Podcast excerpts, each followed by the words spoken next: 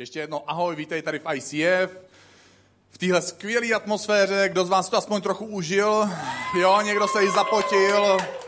Pokud já jsem trošku červený ještě, tak to se mi děje. Buď proto, že mám trému, nebo proto, že jsem hodně se pohyboval, jakože třeba jsem tleskal při písničce. Jo, takže každý prostě dosahuje určitýho tempa srdečního tepu eh, při určitý fyzický námaze. Mně už stačí tak málo. Vím, že většina z vás, že potřebujete do toho dát mnohem víc energie, takže je skvělé, že jste to do toho dali, že jste to dali celé svoje srdce. Tahle série se jmenuje Slipping Through My Fingers. Jakub to uvedl, že to bude na téma eh, tvoje nadání. Já s těma názvama už od začátku, kdy jsme to vymysleli, protože velkou část toho jsem vymýšlel já, eh, tak mám s tím problém, takže tím pádem si z toho můžu teďka trošku vystřelit, protože Slipping Through My Fingers mě tak trošku svádí, ono tohle nejde na internet, takže si můžu dovolit.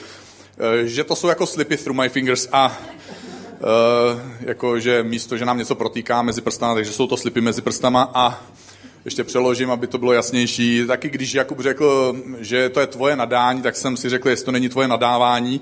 Uvidíme pokázání, jestli to bude nadání nebo nadávání.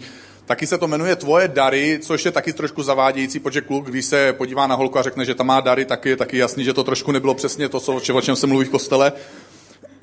Takže, aby jsme to uvedli na pravou míru, je to o protekání jako života mezi prsty a je to o tvojich talentech. Jo, takže teď jsme všichni na stejné lince, aby jsme si rozuměli, teďka už nikdo nemá zavádějící myšlenky a všem to je úplně jasný. A jak jsem vymýšlel tuhle sérii, tak jsem, si, tak jsem myslel na jedno období svého života, kdy jsem provozoval se svým kamarádem motokárovou halu z restaurací a současně ve stejném období Jirka Zdráhal, náš kamarád a zakládající pastor ICF, zakládal právě tohle ICF, kde dneska sedíme tady v Praze. A když do dneška slyším, jak si moji kamarádi povídají o lidech z ICF z té doby, tak zjišťuju, kolik těch lidí vůbec neznám. Ani si někdy nejsem schopný vybavit jejich tváře, takže si cítím trošku trapně, jako oni řeknou, jo, tam ta víš, jak se jmenovala? Aha, nepomohlo. Jo, blondiatá, aha, nic, prostě jako úplně vymazáno. A když jsem si tohle uvědomil, tak jsem přišel na další věc. A to nejenom, že jsem byl mimo dění vlastně ICF a toho, co se v ICF dělo, ale že si prostě nepamatuju vůbec ani lidi z té doby. A já jsem tou dobou ani nijak v ICF nepomáhal a vlastně jsem ani nijak nepřispíval finančně. Takže Jestli tady sedíš dneska a říkáš si, já taky nepomáhám, taky nepřispívám, možná, že za pět let budeš kazatel jako já, nikdy nevíš, můžeš být překvapený, ale opravdu ono to znělo jako vtip, ale ono co to stalo, takže, takže bacha na to. A, ale vlastně taky v tomhle období já jsem nebyl moc šťastný. A tohle moje období trvalo pět let. Nebyl jsem šťastný ze stejného důvodu, který popisují odborníci. Tohle je totiž hrozně vážný téma. Já jsem si říkal, já, jsem, já se vždycky připravuju, jakože v pondělí ráno dodávám texty na slajdy, během týdne píšu ten text toho, co budu jako v neděli říkat a v sobotu večer, když uložím, když to přepočítám dneska, tak třetí dítě, možná se nám narodilo čtvrtý, takže já teďka v těch číslech se trochu ztrácím. Takže prostě jedno z našich dětí ukládám večer do postele tak si nařizuju budíka. Já si nařizuju dva budíky, eh, protože ten první budík je, že já usnu dřív než moje dcera, tříletá, a ona si pouští někdy na mobilu pohádku, a tak já si nařizuju budík, abych jí ho vypnul, až usnu, protože ona neusne, když sleduje pohádku. Takže eh, se zbudím, abych jí to vypnul, a pak mám druhého budíka na to, aby kdyby už náhodou usla a já jsem znovu spal, protože to se mi děje hrozně snadno, tak abych znovu se zbudil a mohl jsem jít si teda do přípravy to kázání. Nevím, kdo z vás to máte, že máte rádi toho budíka, že jako je o pět minut později, že třeba máte stávat v 6, tak si dáte na 6.5. Takže já jsem se ho dal na 22.05 a pak jsem v 0.40 se zbudil a zjistil jsem, že ten budík byl nařízený na pátek. Takže eh, v, téhle, eh, v, téhle nějaké, v tomhle nějakém popůlnočním stavu jsem se teda eh, rozhodnul, že dokončím ty myšlenky, které mám zapsané a že už z toho udělám ten text, který můžu číst a mluvit. A snažil jsem se, vždycky se snažím v téhle fázi přípravy toho kázání tam dát nějak, nějak něco jakoby nahrávku na vtípek, nebo nějakou jízlivou poznámku, jo, a znáte mě, jo, nebo nějakou takovou trošku dvousmyslnou, aspoň když už nic jiného, jo, a, aby se dala říct na plnou pusu. A jak bylo někdy dvě, tři ráno, tak už jsem prostě začal pročítat ze zoufalství vtipy. Je, je, můžete jí zasnout. to byl taky vtip. A Takže jsem 40 minut pročítal vtipy, našel jsem eh, samý nevodný. Dneska jsem jeden četl tady u svačiny lidem, kteří jsou tady v týmech a oni se zasmáli a řekli, tohle neřekneš sporia, že? Nebo oni řekli, jsme hlavně zvědaví tohle, jestli řekli sporia, takže neřeknu. A, a uh, ne, to opravdu jako nejde. Uh, takže prostě v každém případě jsem nebyl úplně šťastný v tom období, a, a takže nás čeká jakoby to, to nešťastné období moje teďka, takže jsem musel takhle to uvést, že to bude takový trošku bez vtipu. A protože o, i odborníci to říkají, že když žijeme bez životního záměru, bez toho pocitu, proč jsem tady na světě, bez smyslu života, když žijeme bez toho, že bychom následovali nějaké svoje vůči hodnoty, protože vůči hodnoty to je něco přes pro tebe, uvnitř tebe nejede vlak. Pro někoho to je pocit spravedlnosti. Prostě hraje se hra, hraje se trošku nespravedlivě a tebe se to hrozně dotkne. Ostatní řeknou, jak to neber tak vážně, nežer to, snad se z toho nepojo. A ale ty si prostě nemůžeš pomoct, ty máš na krajíčku, prostě musíš to vyřešit, ostatním jsou v pohodě. Nebo, nebo některý lidi mají tuhle věc v pravdě, že prostě někdo neřekne pravdu tak, jaký by jí měl říct a prostě vás to drtí uvnitř, vás to trhá, vy si nemůžete pomoct, ostatní, ty, tak ty se přeháníš, jo, tak prostě jsem řekl, že se vrátím večer domů a v pátek jsem vyrazil z práce domů a v neděli jsem doma. Tak prostě co to hrotíš? Jsem řekl, že přijdu, jsem tady. A takže prostě každý máme nějaký jiný vůči hodnoty a jiný lidi zase kolem nás mají jiný vůči hodnoty. A když jeden den nebo pár dní za sebou neuděláš ve svém životě něco podle toho svého poslání, podle smyslu svého života nebo podle těchto vůči hodnot, tak, nebo jakkoliv to nazýváš, tak asi nepocítíš nějakou jako drastickou ztrátu pocitu naplnění nebo smyslu života. Ale pokud je tohle tvůj běžný provoz, že obvykle si neudělal něco pro ten svůj sen, pro to svoje životní poslání a neřídil ses těma svojima hodnotama, tak máš pocit, jako by najednou život neměl smysl. Nebo možná někteří z nás máme pocit už dlouho, že náš život nemá smysl. Nebo že ztratil smysl a že ti protéká mezi těmi prsty, jako ten písek. Co bych ti tedy během téhle třídílné série přál? Přál bych ti, aby se ti staly tři věci. A to, aby se v tobě probudila zapomenutá představa nebo touha potom, že můžeš dělat a mohl bys dělat něco, co tě přesahuje. Protože každý z nás má v sobě určité vědomí toho, co by asi chtěl nebo měl dělat. Něco nás víc přitahuje, něco nás přesahuje, něco, co jsou naše hluboké vnitřní touhy a je to v souladu s těma našima zmíněnýma vnitřníma hodnotama. A pokud se člověk vydá na tuhle cestu, tak může zažít něco jako probuzení svojí vize. A za druhé bych tobě chtěl vyvolat pocit, že můžeš. Že máš právo a že máš svolení tuhle vznešenou touhu nebo představu ve svém životě následovat. Že máš právo o ní usilovat. Protože nikdo nemůže stát jako překážka mezi tebou a tvým snem, který ti Bůh dal do srdce. Alespoň by to teda nikdo neměl riskovat. A současně platí, že cesta každého z nás k objevení tohohle našeho poslání se liší, že vlastně to naše poznávání je pro každého z nás trochu jiný. A chtěl bych v tobě v tý, touhle sérii vyvolat tohle právo nebo pocit, že máš svolení, se na tuhle cestu objevování vydat. A za třetí bych ti rád nastavil zrcadlo, ve kterém se uvidíš a řekneš, hm, tohle jsem nevěděl, teď už ale vím víc. Vím, kdo jsem, proč tu jsem a proč jsem vybavený tak, jak jsem vybavený? Proč mám takové talenty? Proč mám takové vzpomínky? Proč mám takové zkušenosti? A všechno, co do tebe Bůh vložil, ty talenty, zkušenosti, vzpomínky, ty tvoje vášně, ty tvoje vůči hodnoty, celý tenhle mix neuvěřitelně odlišných věcí, Bůh do tebe vložil a je to zabalené v identitě tvojí osobnosti.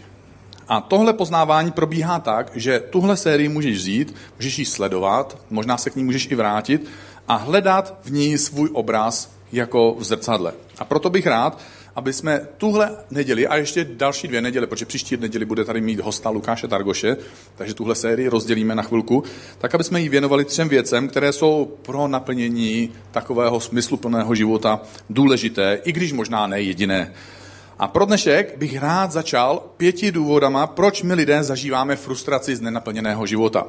Tím jedním může být, že my bezcílně plyneme životem. Že jsme prostě třeba jako tahle vrtačka tady, jo. Jsem vrtačka. Holky, jo. Jste vrtačka a říkáte si, k čemu asi jsem? Jsem tady na výstavě, takže se musím hezky vystavit. Nebo kluci, jsem kladivo, Jo, tak k čemu asi jsem? Já bych do toho nejradši praštil, mám pokušení, byl jsem vyzván eh, a rád čelím výzvám. Zatím ne ještě. Ale jsem jako na výstavě a nevím, k čemu tady jsem. Nikdo mě nepoužívá, nejsem k ničemu užitečný. Nechápu, proč tady jsem. Jsem jako živý mrtvý. Znáte ten seriál Živý mrtvý? Křesťani to milují úplně. A pak jsou druhý křesťani, kteří byčují ty, kteří to sledují. Jo? Protože eh, prej se koukli na kousek, aby se na to nekoukali, aby mohli říct, jak je to hrozný. Takže to je paráda. Eh, já jsem si vzpomněl na jeden vtip teda, eh, že, že chlap jako říká, mám super práci, pode mnou je 500 lidí a kamarád se optá, a co to je za práce? On říká, sekám trávník na hřbitově.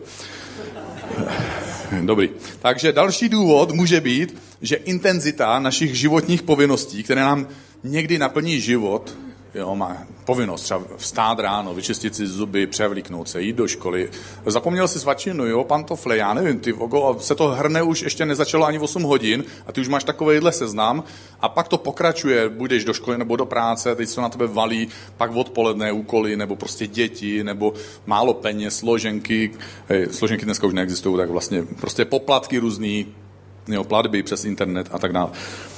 A my jsme tak zahlcení, že nám nezbývá energie. My bychom třeba i našli ten čas na některé věci, ale my máme ten čas, ale už nemáme sílu. Nemáme sílu, aby jsme vlastně vzali ty myšlenky, ty touhy, které jsou v našem srdci, ty vůči hodnoty, aby jsme je posunuli, aby jsme jim umožnili, aby dorazili až do toho rozhodovacího centra někde uvnitř nás a aby jsme čas od času, nebo možná pravidelně každý den, nebo hodně často v našem životě, aby jsme udělali něco pro to, na čem nám opravdu záleží, co, nám dá, co našemu životu dává skutečný smysl. Třetím důvodem, proč se můžeme cítit frustrovaní, je, že jsme zahlceni právě tím informačním ruchem, nebo bych řekl taky ještě informačním smogem. V roce 1970, to je rok předtím, kde já jsem, teď jsem se já narodil, takže teď chytří lidé můžou spočítat, v jakém roce jsem narodil. E, těžká matika to bude, ale byl, byl tou dobou, byl běžný člověk, třeba moje maminka, rok předtím, než mě porodila, tak byla vystavená 350 zprávám za den. Skrze noviny, možná televizi. V roce 2000 už tohle číslo, počet zpráv, kterým byl člověk vystavený v roce 2000, byl 3000 zpráv denně. Skrz eh, média a skrz, eh, skrz zprávy. Dneska my máme sociální média a tohle číslo vlastně numericky ještě narostlo. Neznám přesnou statistiku, kolik zpráv denně, ale ty současně, zatímco vidíš na Facebooku, že tvůj kamarád zrovna odchází z toalety, protože to nadšeně hlásí, protože ho bolelo prej bříško, protože včera měl gulášek a dal si na to zmrzku a ještě prostě je to pako, eh, z toho si vyčteš, jako když to sečteš, že odečteš, tak současně s tím se dozvídá, že zrovna teďka najel kamion do nějakých lidí na jiný konci země a současně vidíš, jak tvoji kamarádi jsou někde u moře a tohle všechno se na tebe hrne instantně, neustále, každou minutu a každou vteřinu. Takže my jsme někdy zahlcení těma informacemi a Můžeme být v takovém stavu, že nejsme schopni posouvat ty informace, na kterých nám záleží, o našem smyslu života, do těch rozhodovacích center. Dalším důvodem, proč můžeme zažívat frustraci z nenaplněného života, je, že sice o něco velkého ve svém životě usilujeme, máme jako nějaký ten velký sen, ale není to naše životní poslání, protože je to něco, čemu říkáme stínové poslání. O tom jsem mluvil minulou neděli, takže pokud jsi tady nebyl, tak si to můžeš pustit. Um, pokud si to budeš pouštět teďka během kázání, tak si prosím aspoň nasaď sluchátka, aby si nerušil. A nakonec je pátý důvod, ten nemám teďka ve slajdech, protože mám jako samostatnou myšlenku. Pátý důvod je, že žijeme, ne, to je pátý důvod, ano, že žijeme poslání někoho jiného. Že si říkáme, vrtačka si říká, mm, to kladivo tak krásně zatlouká hřebíky, tak já budu taky zatloukat hřebíky, jo? A nejde mi to. Navíc to bolí, vypadá to trapně. Nebo kladivo si říká, hm, ta vrtačka, ta vrtá skvělý díry, jo, tak já se budu prostě točit, jo. Pak jsme z toho vytočený, že nám to nejde, tak jako těm vrtačkám kolem nás. A my to chápeme, takhle je to úplně jako okatě jasný e, s tou vrtačkou a s kladivem, ale někdy to nechápeme sami u sebe, že když se snažíme napodobovat jiný lidi, takže to je někdy frustrující z jednoho krásného důvodu. A ten, ten důvod popsal Simon Cooper, když řekl, apatie lidí dosahuje obvykle vrcholu, když usilují o naplnění snů jiných lidí. My máme svoje sny, svoje vůči hodnoty ale protože nějakým způsobem se nedocenujeme, nebo nějakým způsobem jsme neobjevili svoje sny, svoje hodnoty, nebo nemáme odvahu, nebo cokoliv jiného, tak se upneme na ty sny a hodnoty jiných lidí a snažíme se žít tak jako oni. Možná jste si dostal u vchodu nebo sedíš na papíře, to nebyla jako poznámka, že máš někam odejít, aby se měl čemu třít, ale máš na papíře deset otázek a zkus si na ně odpovědět. Nemusíš teďka, můžeš teďka co mluvím klidně, anebo si na ně můžeš odpovědět doma. A pokud si na většinu z nich, na víc než polovinu z nich odpovíš ano, pak bys asi nejspíš měl přemýšlet o tom, co bys mohl udělat pro to, aby si poznal svoje poslání. Když se člověk v nějaké fázi nebo v nějakém bodu toho svého života, máme svůj život, že? A my v nějakém bodu se obrátíme k Bohu. Většina z nás, co tady jsme, jsme se k Bohu obrátili. Někteří z nás tady sedíme a říkáme si, ty jo, teďka o tom Bohu, no to jsou řeči, ale proto si vlastně tady. Jsi v kostele, protože se bavíme o Bohu.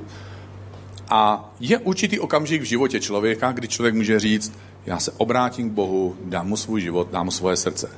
Pokud se tohle někomu stane, tak to ještě automaticky neznamená, nebo znamená to jednu věc. Přešel z toho království, toho minulého, starého života, nebo Bible ho popisuje jako e, z života v tom království tmy a přechází do toho království světla. Takže my se obrátíme k Bohu, přecházíme do toho nového království, ale to ještě neznamená, že víme a chápeme, co se vlastně stalo. Proto v ICF tady máme kurz, kterému říkáme Discovery. Takže pokud se někdo z nás obrátil a chce pochopit, co se to vlastně s náma stalo, co to znamená to obrácení a jakým způsobem to království světla funguje, království Ježíše Krista, tak máme tenhle kurz.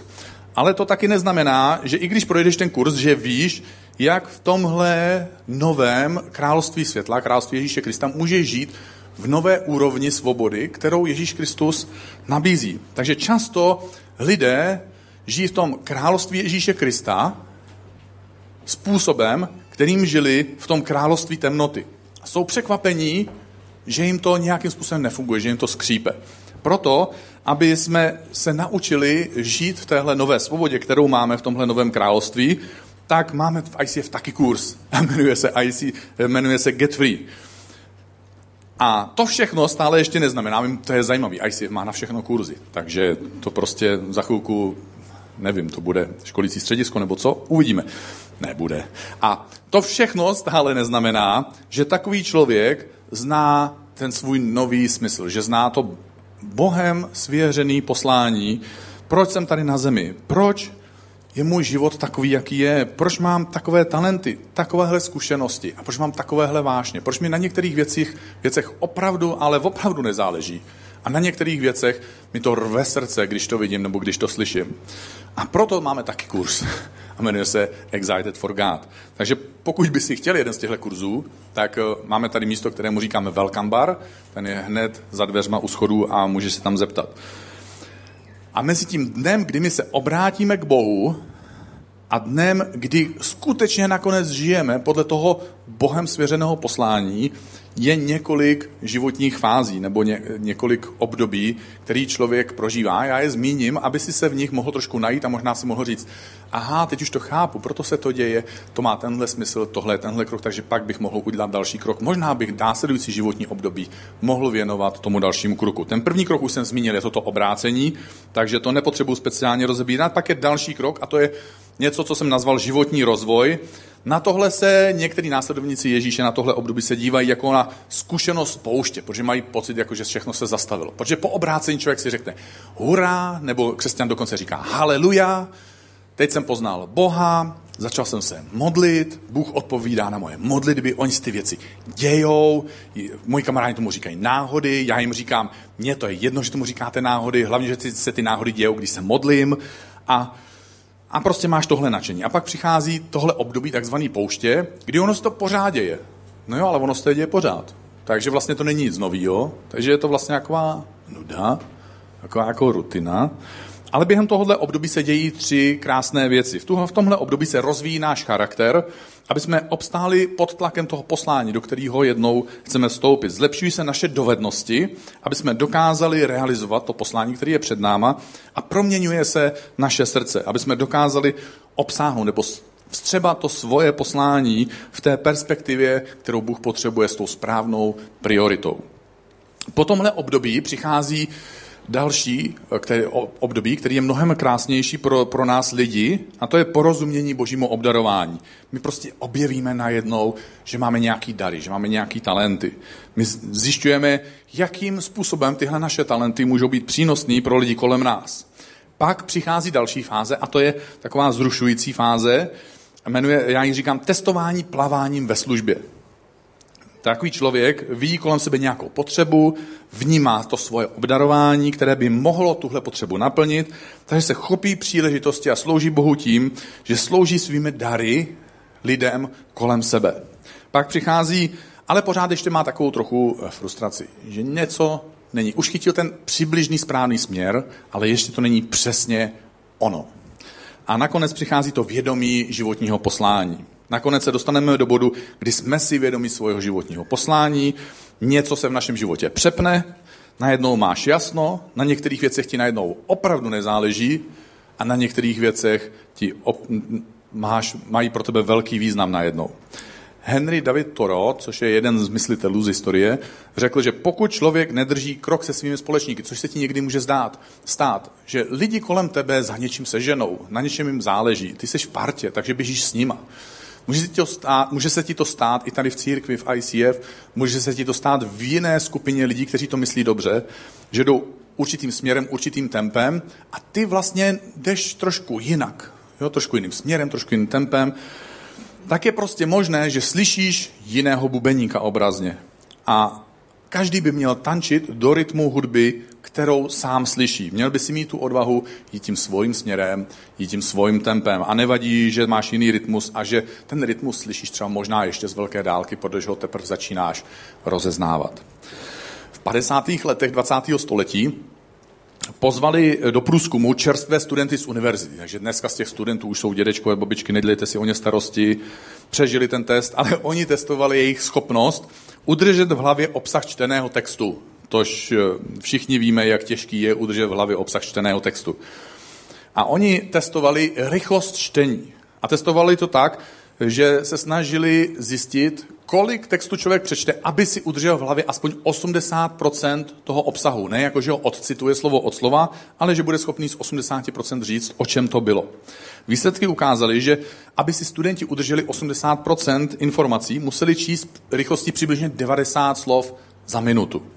Současně se ale ukázalo, že byla malá část studentů, která si stejné množství informací udržela při přečtení 350 slov za minutu, což je skoro čtyřikrát víc. Což znamená, že ta, ta větší skupina lidí přečetla za minutu přibližně čtvrt až půl stránky a ta malá skupina lidí přečetla jednu až dvě stránky za minutu a přitom si odnesli v hlavě přibližně stejné množství, stejnou kvalitu informací.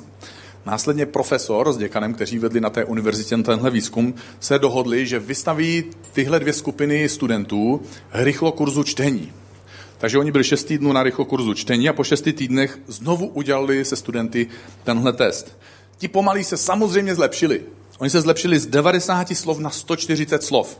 Což je krásný, protože je to skoro o 50, možná 60%, takže prostě významný zlepšení. Překvapením ale byl výsledek u té malé skupiny studentů, kteří původně četli 350 slov za minutu. Protože jejich výsledek po šestitýdenním kurzu rychločtení byl, že z 350 slov najednou za minutu četli 2900 slov. To normálně a přitom si udrželi a byli schopni reprodukovat 80% informací z toho, co četli. A víte, co je smutné? Že každý z nás, ty a já, máme v něčem talent. V něčem už teďka seš na pomyslných 350 bodech ve srovnání s lidma kolem tebe, kteří jsou v té konkrétní věci na pomyslných 90 bodech. Ale protože ten svůj talent neznáš, protože mu nevěnuješ pozornost, protože mu nevěnuješ čas a prostor ve svém životě, tak si nedostal, se nedostal k tomu zlepšení, že by se mohl dostat až na desetinásobek, až na pomyslných 2900 bodů, kdyby si byl výjimečný. A využil by si svůj potenciál. A tak tenhle tvůj potenciál leží někde a čeká na tebe. Každý den, každý týden a každý měsíc, každý rok. Autor Žálmu 139 v Bibli říká, Bože, já tě chválím za ty ohromná díla, za to, jak jsem podivuhodně udělán. Já, člověk, jsem udělán podivuhodným způsobem. A že moji duši, a i tvoji duši, a i tvoji duši, tak dobře znáš. Jediná z mých kostí ty, ti nebyla ukrytá.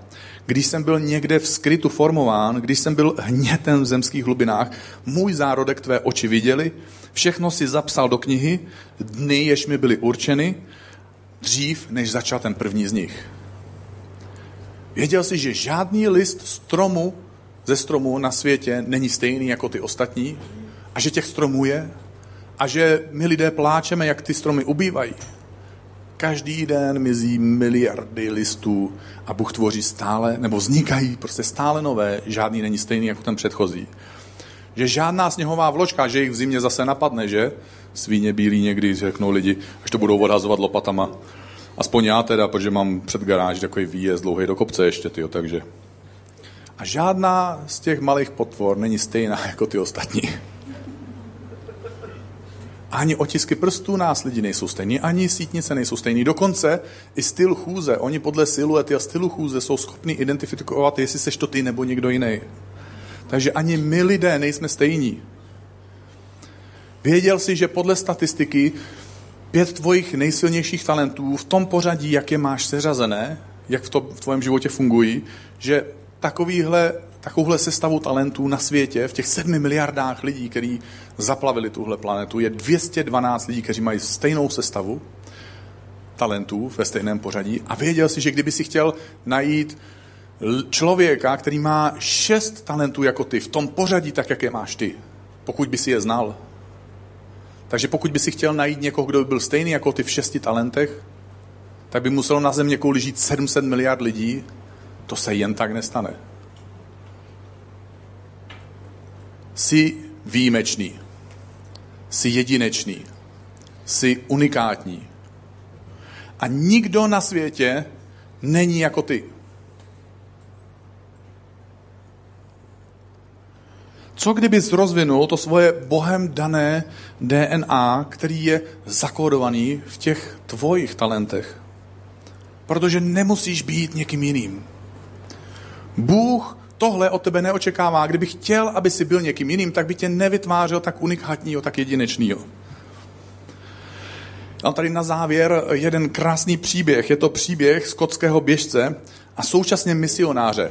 Jmenuje se Erik, já vám to angličtináři pomozte mi, Lidl.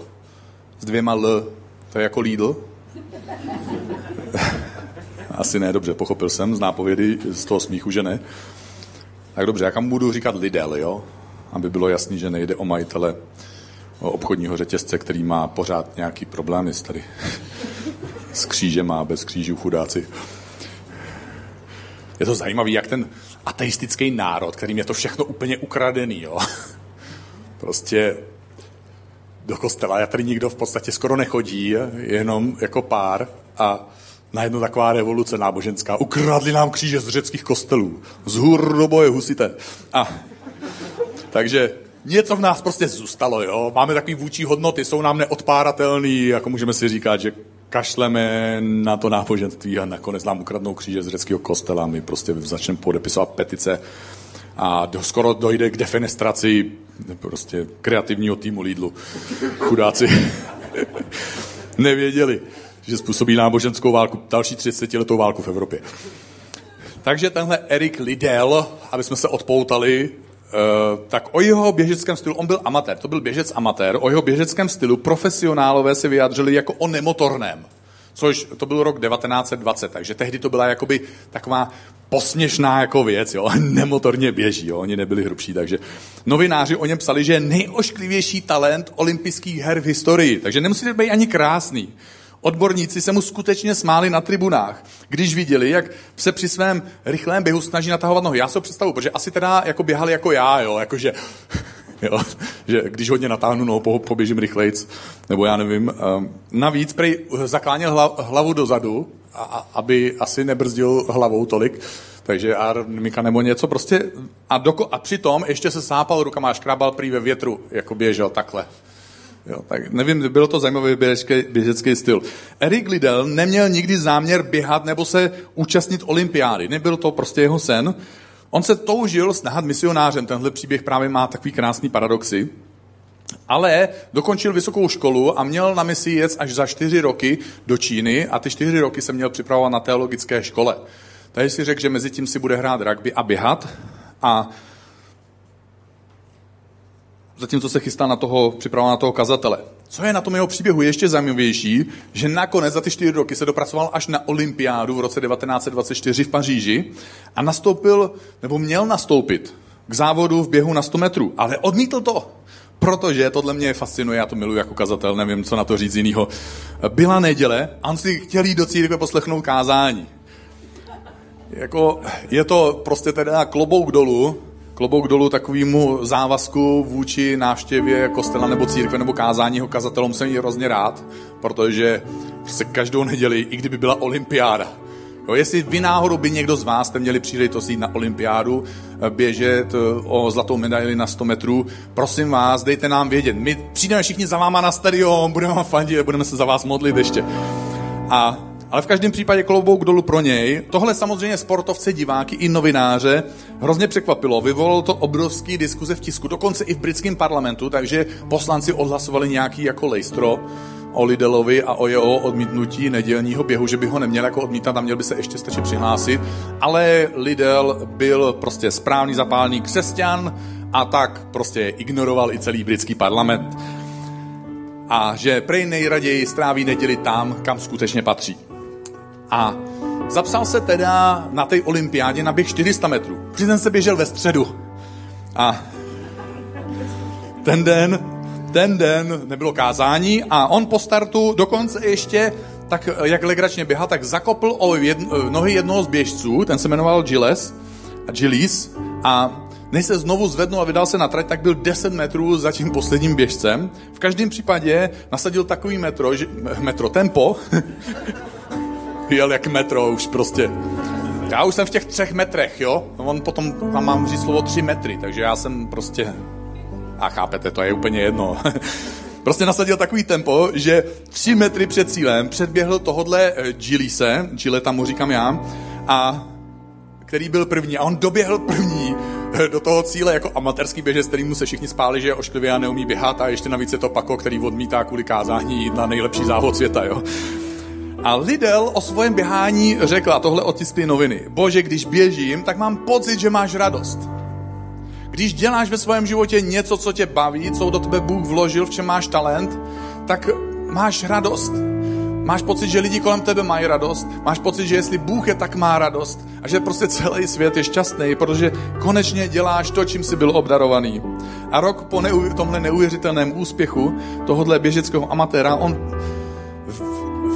ještě vyhrál pár závodů, v červnu si ještě odskočil na jeden závod a pár týdnů na to už nasedal za přítomnosti pár set lidí na loď a odjížděl do Číny. To byl rok 1925 kde bylo až do roku 1945, přišla druhá světová válka, on se dostal do zajateckého japonského tábora, protože byl britský občan jako misionář. Když se tohle dozvěděl Winston Churchill, tehdejší premiér Británie, tak eh, se mu podařilo vyjednat výměnou za jiné japonské zajace, že by tohodle pro Británii důležitého muže propustili.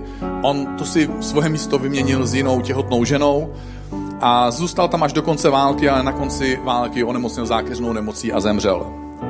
Erik Liddell měl dva neuvěřitelné talenty. Měl talent běhat jako, o vít, jako vítr, jako s větrem o závod a měl dár pomáhat lidem poznávat Ježíše. Neuvěřitelná kombinace. Jeho život byl unikátní. A tvůj život je unikátní. Nikdo na země kouli není stejný jako ty. Ty jsi výjimečný a jak píše apoštol Pavel ve svém dopisu pro věřící v Efezu v Bibli. Jsme přece boží mistrovské dílo. Jsi boží mistrovské dílo. Bůh tebe a mě v Kristu Ježíši stvořil k jakýmsi dobrým skutkům, které předem připravil, abychom se jim věnovali. A proto bych tě chtěl dneska večer vyzvat v téhle prvním díle téhle série. Nenech svůj život proplout jen tak mezi prsty. Možná ti je 20 let, máš touhy, ideály, jsi si vědomý toho, co všechno by si chtěl dosáhnout. Nebo ti je možná 40, ohlídnul se a máš krizi středního věku, protože se ohlídl a zjistil si, měl jsem takové touhy a ideály a tak málo jsem stihnul a zbývá mi už jenom 20 let, takže už asi jenom tak málo stihnu. Chci tě pozvat k tomu, obě svoje talenty. Začni je rozvíjet. Buď sám sebou a dosáhni toho, pro co tě Bůh připravil. A jestli chceš, tak se pojď se mnou postavit a můžeme se společně chvíli modlit. Bože, dnešní večer ti chceme otevřít svůj život, chceme ti otevřít svoje srdce, svoje myšlenky. Každý z nás tam, kde je. Bože, někdo z nás jako věřící, protože máme pocit, že tě známe. Někdo z nás, protože si říkáme, nevím, jestli Bůh je. Ale Bože, jestli si, chceme ti otevřít svůj život. Chceme, aby si k nám tím svým zvláštním, tím údajně božím způsobem mluvil skrze okolnosti, skrze Bibli, skrze modlitby jiných lidí, skrze kurzy, analýzy, které lidi jsou schopni udělat o talentech lidí. Bože, použij si cokoliv chceš. Chci být otevřený pro tebe. Chci si uvědomovat, že jsem jedinečný, že jsi mě takového stvořil. Že to můžu objevit, že to můžu rozvíjet a že můžu být, že můj život může mít opravdový smysl. Že tehdy budu šťastný, lidi kolem mě budou šťastný a ty budeš šťastný. Bože, já ti dávám dneska večer svůj život k dispozici, aby si tohle v mém životě udělal ve jménu Ježíše Krista. Amen.